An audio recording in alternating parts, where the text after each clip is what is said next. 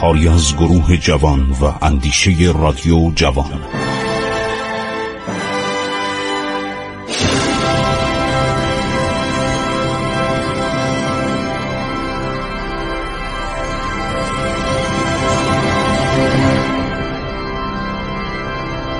بسم الله الرحمن الرحیم.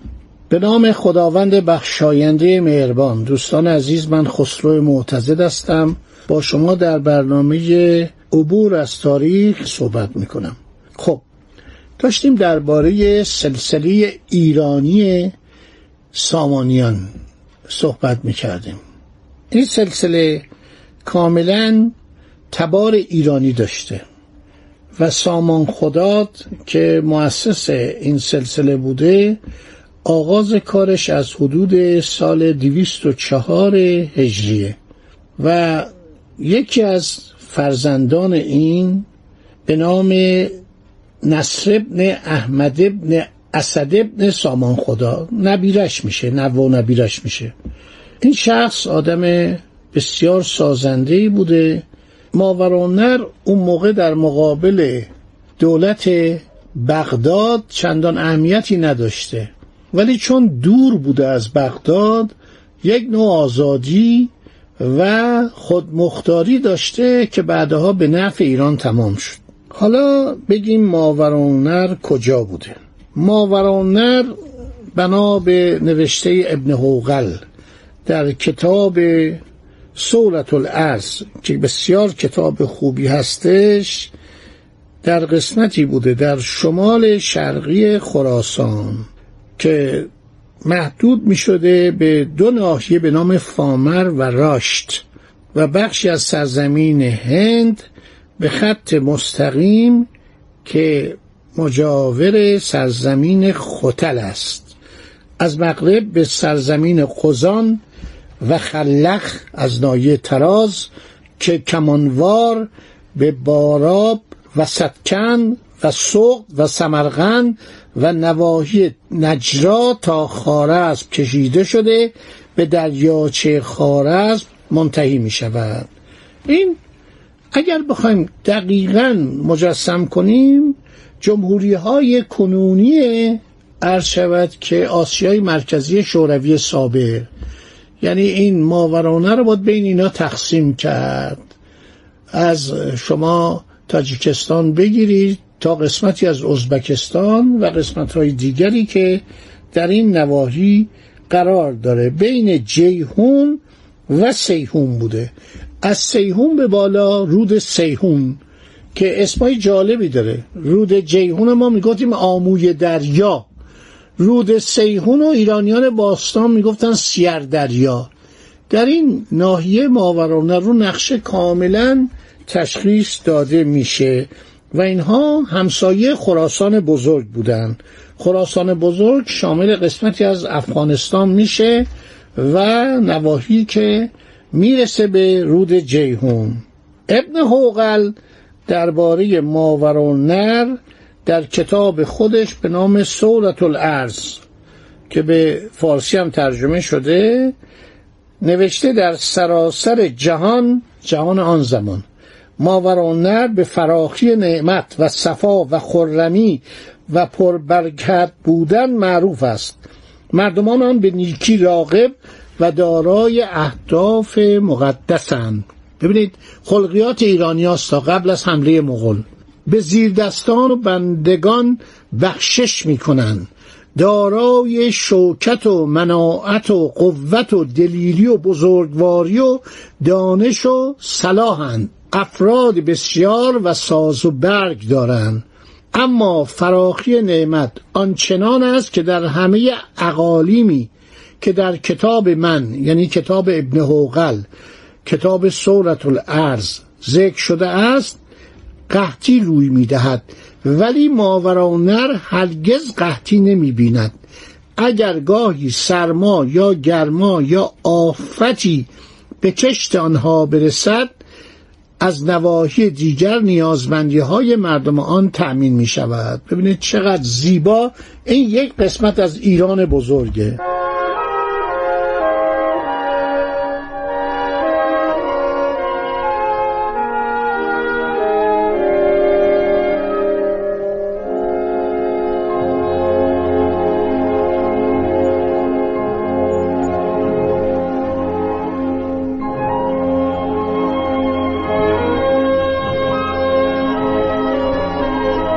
سراسر ماوران شهرها یا دیهایی است که به وسیله آب چشمه و رود یا آب باران مشروب می شود یا چراگاه سطوران است. محصولات آنجا علاوه بر تأمین نیازمندی های مردم برای دیگران نیز کفایت می کند کاربار آنجا نیز فراوان و بیش از حد احتیاج است. اما آبهای آنجا شیرینتر و گواراتر و سردتر و سبکترین آب هاست در کوها و دشتها و شهرها به طور فراوان هست. در سراسر این ناحیه یخ و برف پیدا می شود سطوران آنجا به قدری است که کفایت می کند در این سرزمین معادن آهن نیز بسیار و زیاده بر تجارتشان است. و نیز معدنهای طلا و نقره و جیوه آن فراوان است. اینا رو ببینید یه جغرافیدان اسلامی نوشته ملاحظه بفرمایید. این مال قرنها پیشه. این مال عرض شود که صده های اول اسلامیه. جغرافیاش فوقلاده است. مثلا از فارس شروع می‌کنه دریای فارس خلیج فارس. بعد مدائن میگه خوزستان رو میگه کرمان رو میگه ارمنیه میگه یعنی ارمنستان آذربایجان و اران. اران یعنی کجا؟ یعنی قفقاز. ما بالای عرس دیگه آذربایجان از در جغرافیای تاریخی نداریم. اونجا ارانه. همه را شهر داده. به تفلیس رسیده. به دبیل و نشفه. نشفه یعنی نخجوان رسیده. بعد فصل هفتمش شهرهای جباله از کرج شروع می‌کنه. بروجرد نهاوند عرض شود که قسمت های مربوط به عراق عرب سهرورد قزوین قم کاشان ری کوه دماوند کوه بیستون بعد فصل هشتم دیلم و تبرستان. بعد فصل نهم دریای خزر که اون موقع اسمش خزر بوده به خاطر خزران که اونجا 250 سال بودن و نام باستانی کاسپیان فراموش شده بود. فصل دهمش بیابان خراسان و فارس کویر لوت و مکران. راه های بیابان خراسان. فصل یازده سیستان فصل دوازده خراسان. ببینید چقدر از خراسان تعریف می‌کنه. نیشابور و مرو و حرات و مالن و اسفزار و پوشنگ و بادقیس و مرورود و طالقان و فاریاب و جوزجان. یه طالقان ما در آن قسمت شرق ایران داشتیم. جوزجان قرجلشار قور سرخس نسا فراغ قاهستان قاین گناباد بلخ بامیان تخارستان ختل بدخشان پنجهیر کابل آمل آمل اونجا هم داشتیم. زم اینا همه جزو خراسان بوده. فصل سیزدهمش آخرین فصل ماوران نره که ماوران نر شامل ترمز و قبادیان و چغانیان و اخسیکت و خارزم و بخارا و سقد و سمرغند و کش نصف اشلوسنه خرقانه زامین چاچ ایلاق اسپیجاب خجند فرقانه و مسافات ماورانر. تمام اینا رو ذکر کرده راه ها رو ذکر کرده. فوق العاده است. آدم واقعا لذت می‌بره که این آدم شود که این ابن حوقل این مرد دانشمند و بزرگ در اون زمان در قرون اولیه اسلامی خودشم میگه به دانش جغرافیا علاقه داشته به خواندن کتابهای مسالک و ممالک سخت دلبسته بودم. مراد من آن بود که به چگونگی آداب سنن معارف علوم و مذاهب گوناگون آگاه باشم. بعد میگه چون دیدم کتابا ناقصه من ناچار شدم که خودم دست به کار بشم و این کتاب رو بنویسم. ایرانیا در جغرافیا بسیار لایق بودن. کتاب مسالک و ممالک ابن خرداد بر ما داشتیم. مسالک و ممالک استخری رو داشتیم. سورت الالز همین کتاب ابن حوغل داشتیم. احسن التقاسیم مقدسی رو داشتیم. سورت الارز خارزمی رو داشتیم. تاریخ یعقوبی رو داشتیم. آثار البلاد قزوینی رو داشتیم. معجم البلدان همه اینا به زبان عربی بود. هیچ اشکالی هم نداشت. برای اینکه زبان عربی زبان قرآن بود و اینها آدم های دانشمندی بودن. زبان دوم ایرانیا بود و می نوشتن و این می‌رفت در تمام ممالک اسلامی میچرخید. ولی اینا ایرانی هن. کلمه استخری رو شما نگاه کنید خارزمی رو نگاه کنید ابن خردادبر رو نگاه کنید. اینا همه ایرانی هن. قزوینی بوده. کتاب صاحب کتاب آثار البلاد قزوینی بوده. حدود العالم که در 372 نوشته شده. سفرنامه ناصر خسرو در قرن پنجم. فارسنامه ابن بلخی پایان قرن پنجم. تاریخ سیستان میانه قرن پنجم و هفتم. جهاننامه تاریخ تبرستان اوایل قرن هفتم.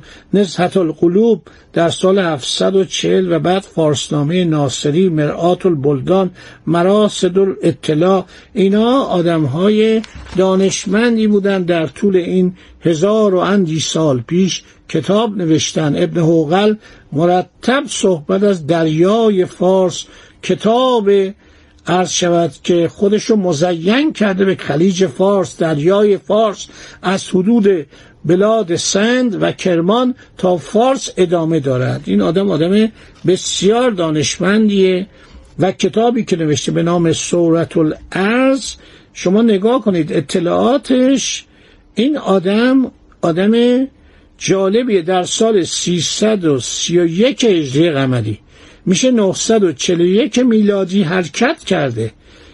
به مطالعه درباره کشورها ملتهای مختلف و به منظور تجارت از بغداد بیرون رفته کشورهای اسلامی رو از شرق تا غرب پیموده. مرتبم کتاب میخونده کتاب جیهانی رو خونده ابن خرداد برا خونده کتاب قطابت ابن جعفر رو خونده و استخری رو ملاقات کرده در حین سفر. بسیار آدم جالبیه. و او را جغرافیدان اواسط قرن چهارم هجری می‌دانند. این ببینید نکته جالب اطلاعاتش ببینید چقدر جالب. یعنی رفته دیده اینها رو. بعد درباره پارچه درباره معدنهای طلا نقره جیوه صحبت کرده. کاغذ ماورانر در خوبی و فراوانی بیمانند است. از میوه های آن بگویم که اگر از میانه سقد و فشوسنه و فرغانه و چاچ چاچ کجاست؟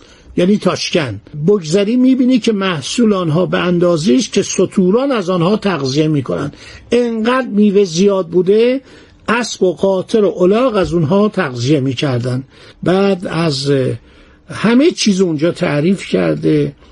از چغانیان تا واشجرد بعد نوشته اینا مردمان بخشنده هم. فکر کن مغول که اومد در قرن هفتم چه بلایی بر سر این بخارا و سمرقند و این نواحی آورد نوشته مردم ماورانر بسیار سخاوتمند و بخشندن گوی همه افراد یک خانه و کسی که به خانه دیگری وارد می شود گویی به خانه خود در بیاید این صفات ملت ایران مهمان نوازی انسانیت عرض شود که سخاوتمندی در خانه باز داشتن مهمان را عزیز داشتن کمک به دیگران اینا همه در دنیا شهره بوده. ملت ایران ملت بزرگی بود. از نظر خلقیات شما ببینید این در زمان صفویه این سیاهانی که میان این اروپایی ها چی درباره ایران نوشتن؟ خب دوستان سخن ما به درازا کشید. تا اینجا رو داشته باشید تا برنامه بعد. خدا نگهدارید